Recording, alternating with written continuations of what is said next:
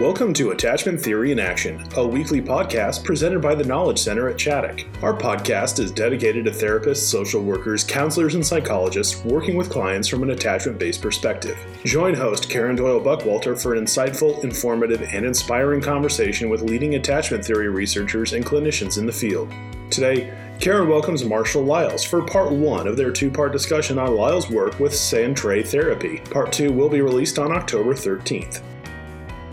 Well, hello, everybody, and welcome back to the Attachment Theory in Action podcast. I am so happy to be back with you again today, joining you from Chaddock, and I am your host, Karen Doyle Buckwalter. Well, today's interview is going to be a real treat. Um, I am going to be interviewing Marshall Lyles, and let me tell you a little bit about him.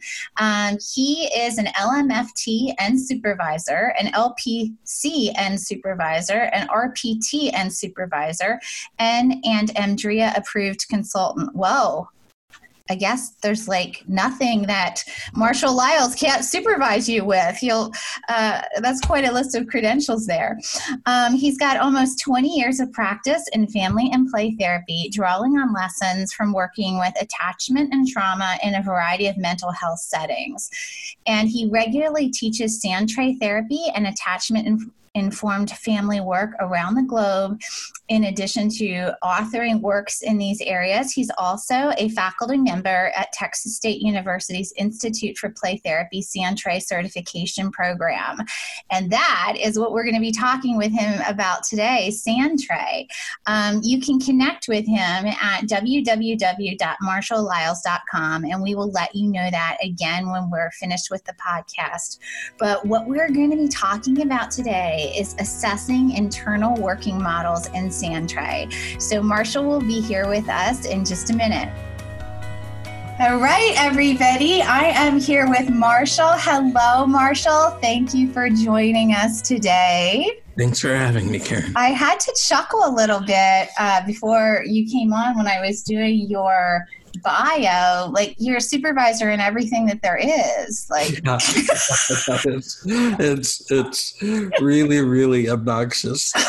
so, so if there's anything that we don't know what to do or need help with, anything at all, we can contact you, right? Because you know it's going to be under one of those. So we, we could fill up a podcast talking about nothing more than please what I'm not equipped to supervise you.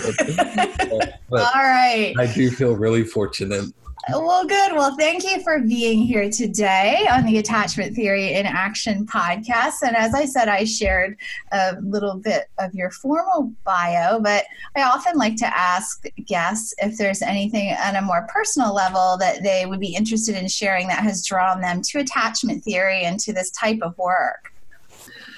Yeah, you know, I, I think there are the factors that draw you to attachment theory based work that are outside of your awareness when you choose the profession initially.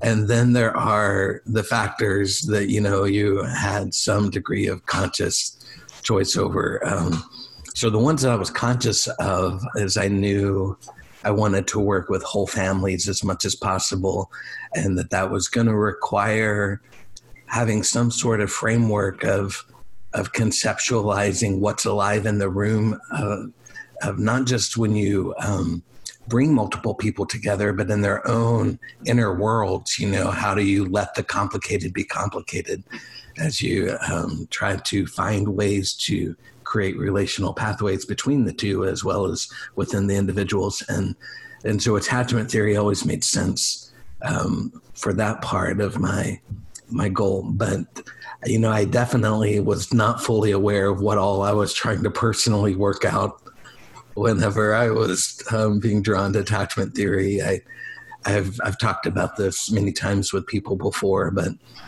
um, I'm a child that comes from um, a medically fragile background. I grew up with muscular dystrophy, and and so uh, there were you know just layers of complexity in the way that I came into both woundedness and resilience in this world and um, not fully understanding when I began this career that you could have a perfectly lovely family, but certain circumstances would make it impossible for um, you know needs to be met in a way that that gave you all the security in life that you might have had otherwise. And and so I I I felt really overwhelmed and then relieved um, as I mm-hmm. journeyed through understanding how my personal was going to get to be resolved because of this budding awareness.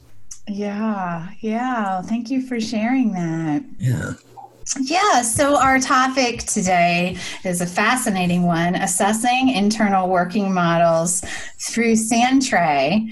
Um, and our listeners may not know, I'll share now. I have a bit of a obsession right now with Sandtray. So this is so fun for me to be talking with you. I'm a newbie, you know, learning more about Sandtray and um, obsessively and compulsively collecting miniatures. You know, I think this is like you know part part of the initiation into the Sandtray world.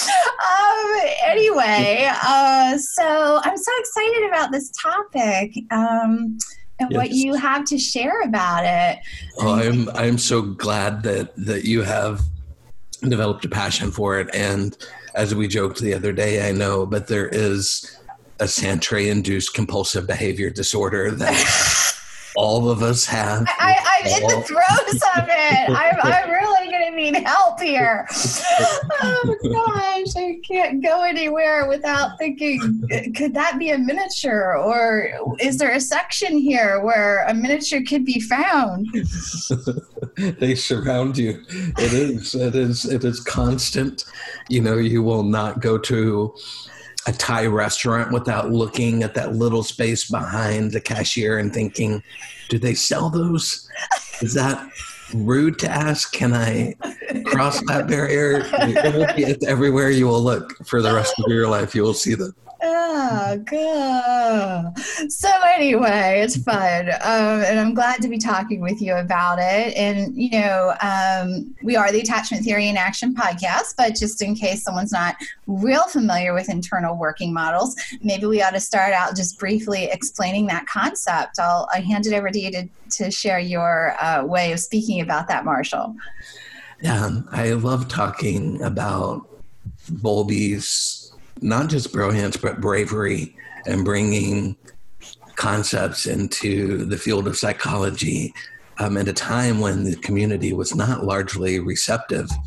And so these things came at personal cost to him um, to be able, you know, to put words to the convictions. And and I I feel grateful for our pioneers like like him and Ainsworth who who decided these are not um, touchy feely hocus pocus ideas. This is real science that deserves to be leaned into and explored. And and the fact that he came to internal working model largely just based on observation is really unbelievable to me. Yes. Um, but the way that I think about that original construct is that we are born into this world with um, an inherent relational neediness that is true across humanity. But then the way that that neediness gets shaped into thoughts, feelings, behavior patterns, personality also has to do with the relational environment that receives it. And and so the particular mashup of someone's presentation of needs as an infant and the environment that shows up to either meet or not meet those needs creates this um, blueprint inside of a human that they don't even necessarily know they carry around for the rest of their lives that influences um, all of those moments when they just think they're accurately predicting the next moment that they don't know that their past is showing up in every second coloring how they're perceiving what's happening and what they believe is about to go down and yeah. that's that's my favorite part of attachment theory is coming into ways that allow people a gentle connection to that sort of awareness Yes, and I think, you know, um, as you're saying, and, and, another way of maybe saying some of what you said is that these models can be unconscious to us. And that is part of what makes Sandtray such an ideal modality for exploring that because you know even though i'm a novice i'm understanding that that the tray is tapping the tray is the unconscious and and you know this is what we're we're tapping into um, and it, if you've done any sand tray yourself as i have it, it's very clear that that is what happens um, because things come up in there that you kind of didn't think were going to come up. yes. Yeah. Yeah. That, that, there always are those little moments of surprise. Yeah. You, and, and it's even hard to predict for some people. It starts just when they put their hands in the sand and it might be empty you know and for others it's when they first approach the shay uh, the tr- the shelves of miniatures and they they are kind of um, for the first time aware of how metaphor and images can impact them. And for others it's you know through the processing of a completed world. But it, it, at some point in the process you do become pretty clearly in contact with that part of yourself in a way that can feel um, dynamic and scary if not held safely and um, just releasing um, you know, like a part of you that's been desperate to be known finally gets seen and heard and validated. Uh, it's it's remarkable to get to be a part of.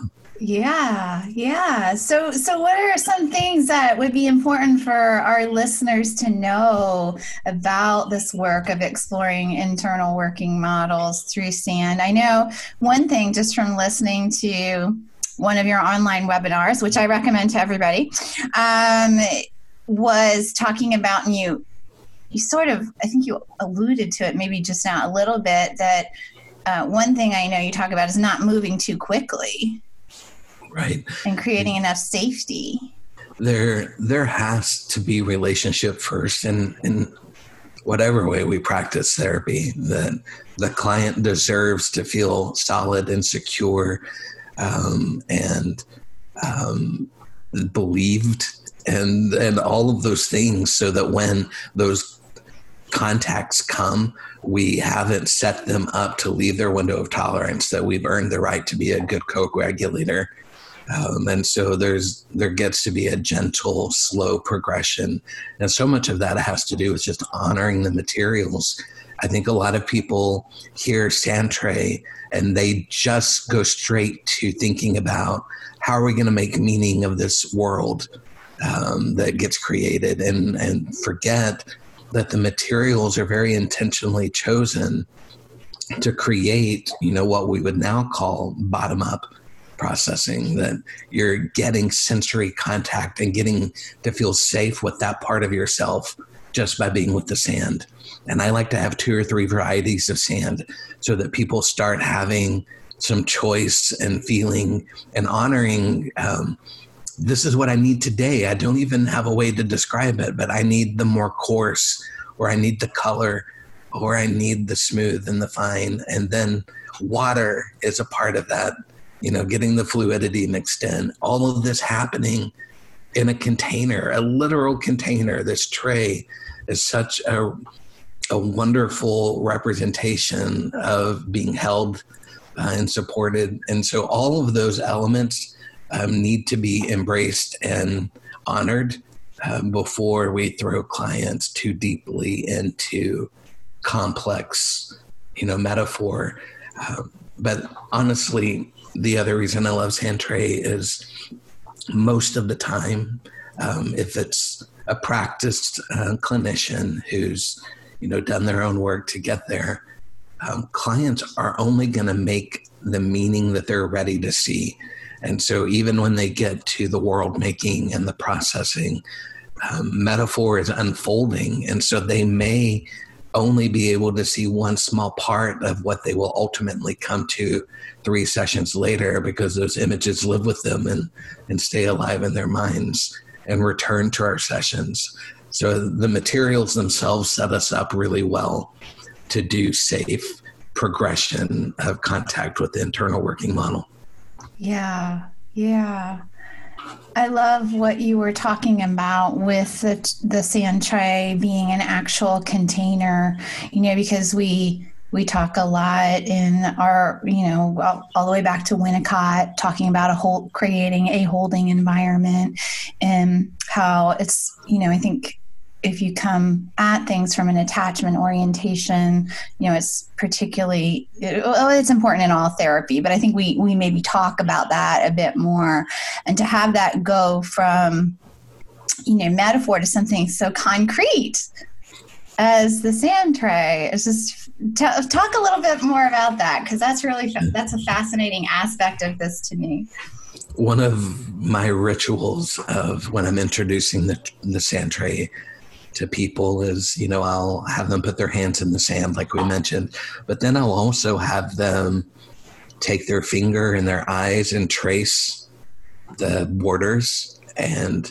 as we just bring into our awareness that this experimentation we're about to have of making contact with world uh, our inner world inside this tray is going to be held by these walls. Mm-hmm. And there might be times when we start to feel overly activated and we can take our eyes off of the images and onto the walls and, and as a way of embracing the metaphor of containment and mm. we we just find such rhythm um, my clients and i in getting to go back and forth between being in the world and then being in the exterior of it um, in the in a similar way, Ana Gomez, who's a wonderful sand tray and EMDR teacher, talks about titrating.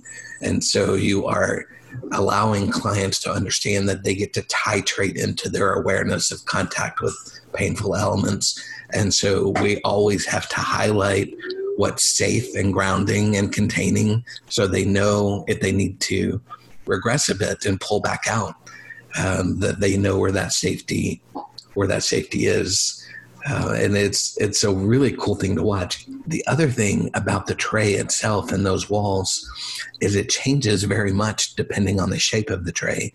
Know, oh, really? Very, yeah. It's it's remarkable to watch. Well, I've seen some of these hexagon trays and different things, and um, you know, uh, yeah. So let's hear about that a little bit the probably the most standard, the the longest standing um, standard tray would be the rectangle, and it's usually the dimensions are 20 inches by 30 inches. Um, uh, however, um, more and more um, people are finding the joy of the round tray. Um, and yet, you know, the, the round tray doesn't have corners. And so there are fewer places for things to hide, and it's a little harder um, to create the metaphor of high of of um, boundary or the metaphor of evasion.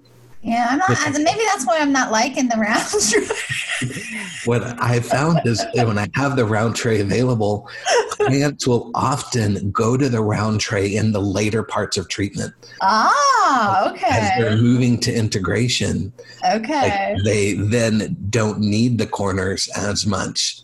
Yeah, uh, yeah. Then, yeah, so it's kind of the mandala, you know of yeah. the world is the round. So the hexagon or the octagon is this in between. Yeah, I was like, wait a minute. When I said that, I'm like, wait, was it an octagon or was it a hexagon? They, there are both. They okay, okay. They're both out there, and and so you you get the round-ish shape of the mandala, but you still have some of the corners. Yes. Uh, that you would with the rectangle. So um, that's kind of a hybrid of the two. But it's interesting because I will frequently in supervision especially in the, the later parts of clinical supervision when I'm trying to encourage um, interns developmentally to be ready to do that launching.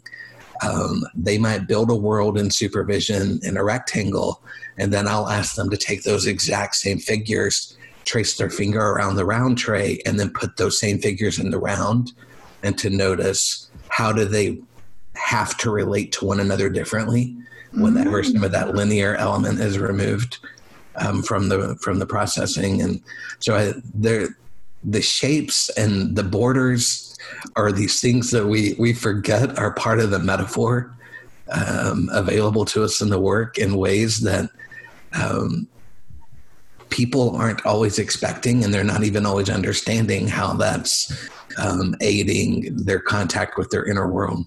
Yeah, yeah. Well, you know, as I'm looking to purchase, like find a sand tray, you know, after I grow beyond, uh, you know, my budget grows big enough to not use like a sterilite plastic tub or whatever they're called, you know.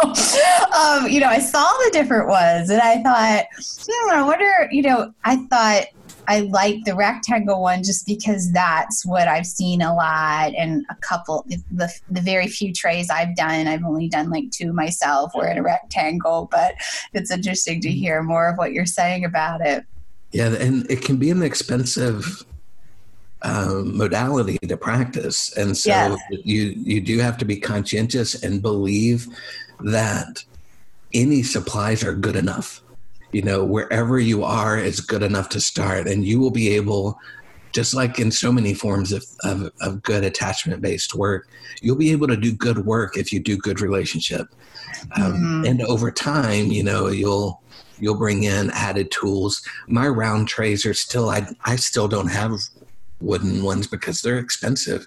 Um, one of my woodworker friends said yes it's hard to make wood round that takes time. And That's true. I never thought of that. I mean, it's true. so I use um, terracotta planter bottoms at Home Depot. yeah. them in any shape and they hold blue paint perfectly and they're very, very cheap. Um, so you you do find your way into realizing um, and just to let people know, maybe you want to say if they're not familiar with sand tray, the blue paint is why. The blue paint is a standard um, inside the tray on the bottom and the walls of, of our sand trays. Generally, regardless of shape, um, blue is um, believed to offer yet another layer of metaphor.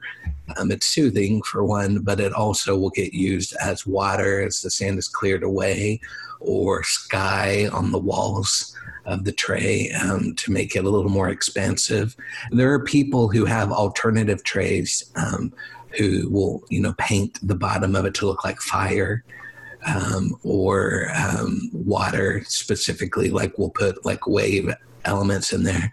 So there are more and more creative options for doing that, but the standard is just um, a light blue.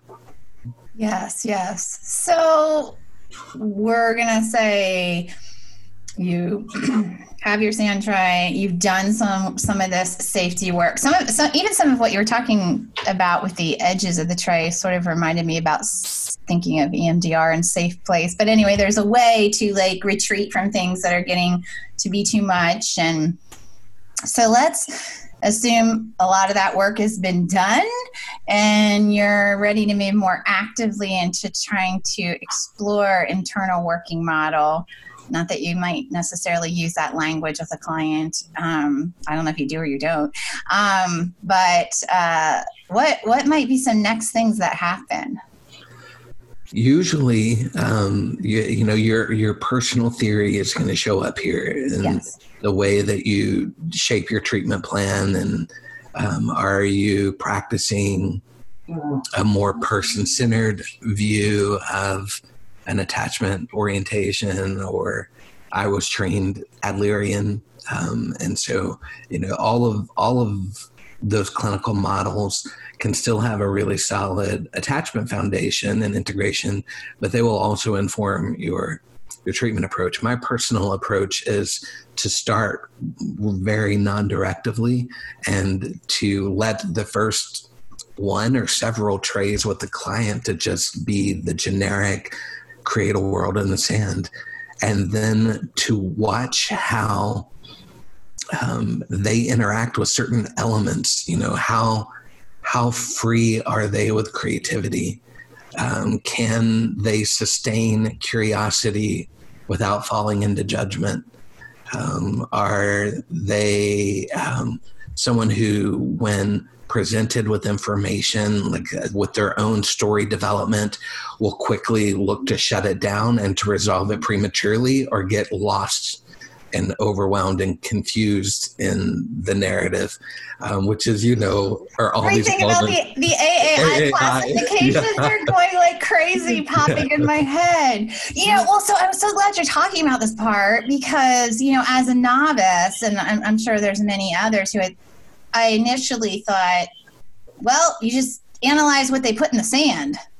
You know, and I wasn't even thinking about um, before I started learning more about. I mean, I just looking afar, like what is sand tray, and you know, I, I, some therapist I knew took a picture of it and brought that to supervision. So I had this like real focus on what is in the actual tray and was not even really thinking about, oh, there's a whole process of what goes in that tray that has to be paid attention to very carefully. There's so much from how do their hands choose figures? Is it with conviction or hesitation? You know, do they become indecisive, returning to one shelf, touching things, putting them back?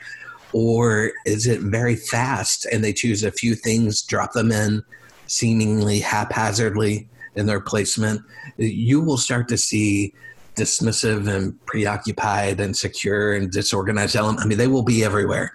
And, and before you ever get to the story, um, it, it will present itself in this very enlivened way.